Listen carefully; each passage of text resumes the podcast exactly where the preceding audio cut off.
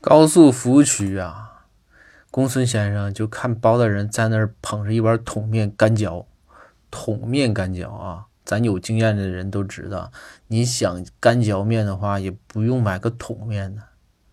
然后公孙就非常好奇，就跟包大人说：“说大人，说您这桶面干嚼是什么概念呢？”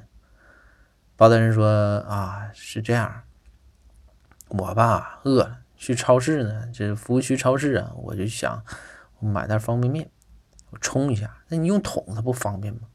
桶面还便宜，三块多钱。我一看这良心价啊，是不是？然后我就买了一桶。紧接着我去接开水。”然后开水上写着一桶十块，我一生气我就自己出来干嚼来了。